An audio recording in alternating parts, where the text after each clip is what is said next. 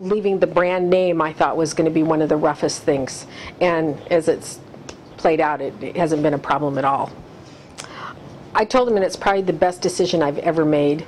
Um, it's a it's a no-brainer, great financial decision to have made, and that was one of the driving forces. But the but really, the support we get has been excellent. In fact, a lot of the times the emails and, and information that we're giving is better than we got at the other company. So the fact that our virtual tours magically appear on YouTube. For me, that's wonderful. You know, and it's a great selling point to be able to give to a, to a listing.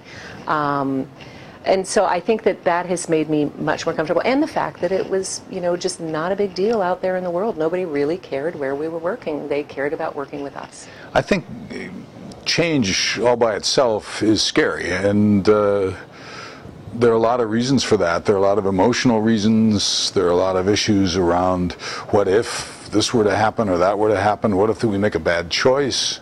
But my feeling is that you have to look at this as a business decision. This isn't a a lifestyle choice. This is a business decision, and you have to weigh the pros and cons the way you would any other good business decision, and then make your choice and go ahead.